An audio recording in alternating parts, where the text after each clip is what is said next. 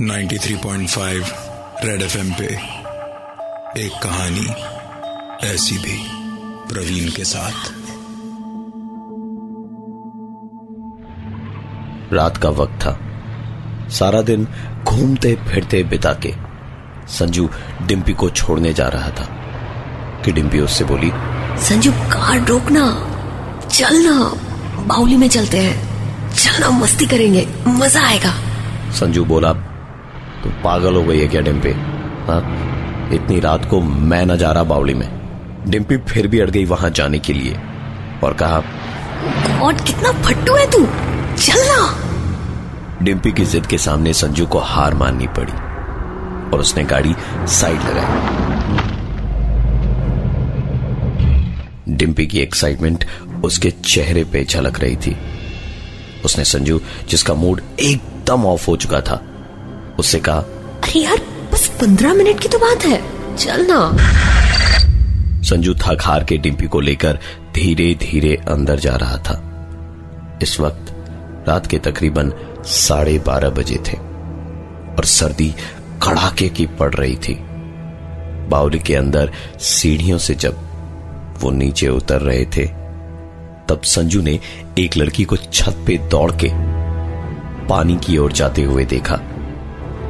रात को चाँद की रोशनी में वो लड़की साफ़ दिखाई दे रही थी। संजू ज़ोर से चीखा, अरे ओ मैडम! ओए!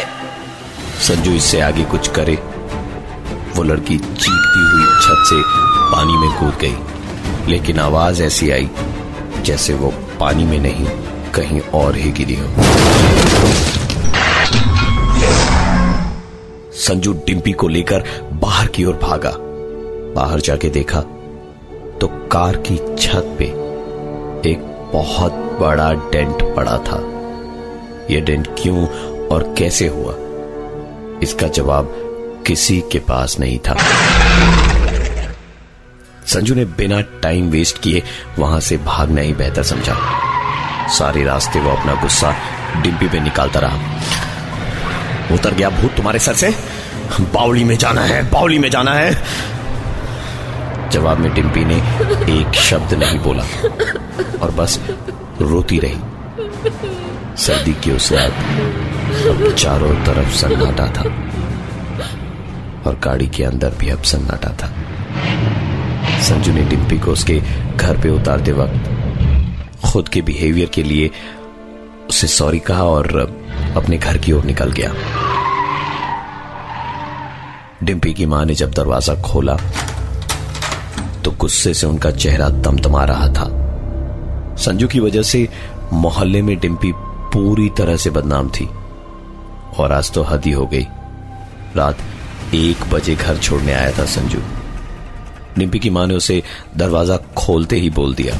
जा निकल जा मेरे घर से। अपनी शक्ल मत दिखाना। जहाँ दो दिन से थी, जा वहीं जाके मर। इतना कहते कहते उन्होंने डिम्पी के चेहरे पर ही दरवाजे को बंद कर दिया। डिम्पी ने भी तुरंत संजू को फ़ोन कर दिया। जो अभी ज़्यादा दूर नहीं गया था। उसने तुरंत गाड़ी रिवर्स करी और डिम्पी को पिक करने वापस आ गया। डिम्पी को पिक करके दोनों वापस उस बाउली के सामने से गुजरे, दोनों चाँद की रोशनी में। सड़क के उस पार उसी बाउली को देखते हुए जा रहे थे कि जब एक लड़की अचानक गाड़ी के सामने आ गई थी और बावली को देखते वक्त इन दोनों ने सामने नहीं देखा। दोनों कुछ देर तक सड़क पे पड़ी उस लड़की को देखते रहे और उसके बाद डिम्पी चिल्लाई। संजू गाड़ी स्टार्ट करके भागा तो ज़रूर। लेकिन पूरे वक्त उसके दिमाग में एक ही सवाल था। कहीं अगर वो लड़की ज़िंदा होगी तो? कहीं अगर मदद मिलने पर वो बच जाती तो? संजू डिम्पी को लेकर अपने घर तो नहीं जा सकता था। इसलिए सीधा अपने फार्म हाउस पहुँचा। वहाँ पहुँच के वॉचमैन से चाबी मांगी तो वॉचमैन बोला साहब, अभी पाँच मिनट पहले तो आप कमरे की चाबी लेकर कमरे में गए थे। चाबी कहीं गिर गई क्या आपसे? संजू वैसे ही, अब तक घटी सारी घटनाओं से बहुत चिड़ा हुआ था। और इस बदतमीजी पे तो बिल्कुल पागल हो गया। न जाने उसे क्या सूझी कि उसने वॉचमैन को दो थप्पड़ मारे और उसके बाद दौड़ता हुआ कमरे की तरफ़ गया। कमरे का दरवाज़ा सच में खुला था। और लाइट्स भी ऑन थी। दबे कदमों के साथ संजू डिम्पी को लेकर जब कमरे में घुसा तो उसे कमरे में एक औरत दिखाई दे रही थी, जो दीवार की तरफ़ मुँह किए खड़ी थी। संजू सिर्फ़ उसकी पीठ देख पा रहा था। उसने चिल्लाते हुए कहा, कौन है आप? और यहाँ क्या कर रही हैं? यह सुनकर डिम्पी ने कहा, संजू, तू किससे बात कर रहा है? संजू का जवाब था दिमाग से तो मंद हो ही तुम आँख से भी अंधे हो गई हो। तुम्हें दिखाई नहीं दे रही सामने वो औरत खड़ी है।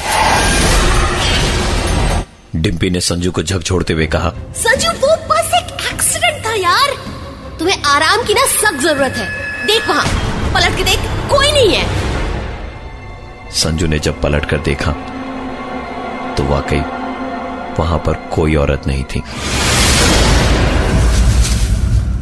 पर अब संजू का गुस्सा डिम्पी पे जैसे बॉम्ब की तरह फूट पड़ा। तुम्हारी वजह से ये सब कुछ हुआ है। ना तो उस बाउली में घुसने की इज़्ज़त करती और ना ही एक्सीडेंट होता। और ऊपर से ऐसे बन रही है जैसे कुछ हुआ ही ना हो। नरक कर रखी है तुमने मेरी ज़िंदगी।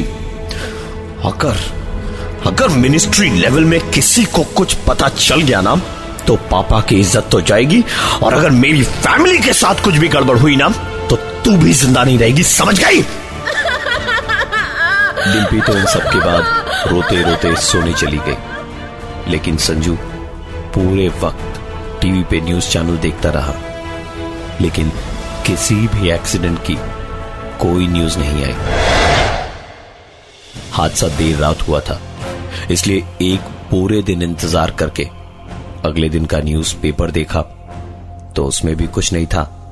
और हादसे के बारे में न ही किसी न्यूज़ चैनल पर कोई खबर थी।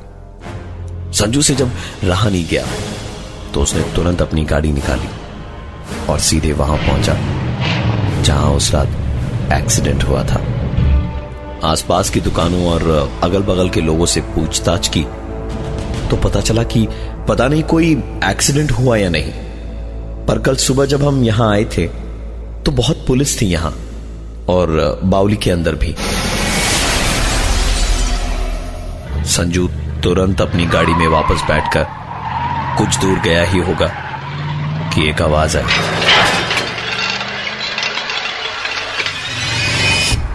संजू ने अपनी गाड़ी साइड लगाई और उतर के देखा तो गाड़ी का साइलेंसर टूटा हुआ था, पर गाड़ी के टूटे साइलेंसर से भी ज़्यादा चौंकाने वाली चीज़ थी। उसकी गाड़ी पर लगे खून के छींटे। उसने तुरंत गाड़ी के सामने वाले हिस्से को चेक किया। तो खून के छींटे वहाँ भी थे। संजू वापस गाड़ी में बैठा और जितनी तेज़ी से वापस अपने फार्म हाउस पहुँच सकता था, पहुँचा। उसने जाते के साथ ही गाड़ी गार्डन में लगाई और गाड़ी पर खून के छींटे लगे हुए थे। इसलिए किसी और से वो कह भी नहीं सकता था गाड़ी साफ़ करने के लिए। लिहाजा खुद ही गाड़ी को साफ़ करने लगा। संजू जितना उन दागों को साफ़ करने की कोशिश करता, वो दाग उतने ही ज़्यादा उभर कर सामने आ रहे थे। संजू के सर से पसीना चूते जा रहा था कि तभी अचानक पाइप से आता हुआ पानी बंद हुआ। संजू ने पलट कर देखा तो डिम्पी पाइप पे पाँव रखे खड़ी थी और और मुस्कुरा रही थी। संजू का गुस्सा सातवें आसमान पे था। उसने चिल्लाते हुए कहा, सुनो ये डिम्पी की बच्ची, जब देखो तब मज़ाक, तुझे आइडिया नहीं है कि यहाँ क्या हो रहा है। तेरी ये छिछोरी हरकतें 24 घंटे मेरे सामने ना किया कर। डिम्पी ने तुरंत अपना पैर पाइप से हटाया। संजू ने पलटकर वापस गाड़ी धोनी शुरू की ही होगी, कि पानी एक बार फिर से रुका। इस बार संजू चिल्लाते हुए पलटा डिम्पी बहुत हो गई तेरी। संजू का चिल्लाना सुनने के लिए डिम्पी वहाँ खड़ी ही नहीं थी। पर पाइप न जाने कैसे ठीक वहीं से दबा पड़ा था जहाँ से डिम्पी ने दबाया था। इसके पहले कि संजू कुछ सोच या कर पाता पॉकेट में पड़ा उसका फ़ोन बजा। फ़ोन उठाया तो सामने से आवाज़ आई। मालको थाने से बोल रहा हूँ। आप जरा जल्दी यहाँ आ जाओ। आप पे मर्डर का केस लगा रहे हैं। छोरी के माँ बाप भी इधर ही बैठे हैं। आप चिंता ना करो जी। आप बस पाँच मिनट के लिए फॉर्मेलिटी करने आ जाओ। संजू ने कहा आपको कैसे पता चला कि मैंने कोई मर्डर किया है? तो उधर से आवाज़ आई। मालको आपकी गड्डी से बाउली के पास में एक्सीडेंट हुआ है।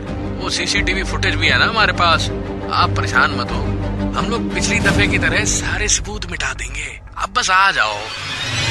मंत्री का बेटा होने का बहुत गुमान था संजू को। इसलिए बेफिक्र होकर वो थाने चला गया।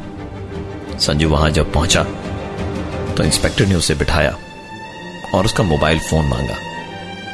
संजू ने जब देने से मना कर दिया तो इंस्पेक्टर ने कहा, ऐसा है सर, चुपचाप मोबाइल दे दीजिए। नहीं तो बेकार ही डंडे पड़ेंगे आपको। संजू ने चिल्लाते हुए कहा, तू पागल हो गया क्या? जानता नहीं मेरा बाप कौन है? एक फ़ोन घुमाऊँगा, तेरी वर्दी उतर जाएगी अभी के अभी. सुनकर इंस्पेक्टर ने जवाब दिया, सर, आपके पापा जो थे, वो पुराने मंत्रिमंडल में थे। सरकार बदली तो आपके पिताजी का पावर भी। और वैसे भी, इस बार आपके अगेंस्ट में पुख्ता सबूत है। डिम्पी के मर्डर के।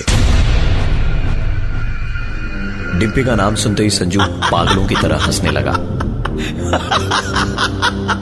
और बोला, सुबह सुबह मैंने नहीं, आपने चढ़ा रखी है। डिम्पी का मर्डर? डिम्पी मेरे साथ ही थी फार्म हाउस पर।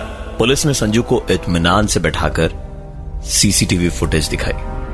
वो भी दो दिन पहले की, जिसमें साफ़ साफ़ दिखा कि संजू और डिम्पी वहाँ बाउली के अंदर घुसे तो थे, पर वहाँ से अकेला संजू ही बाहर आया था और संजू अपनी गाड़ी चलाकर आगे चला गया।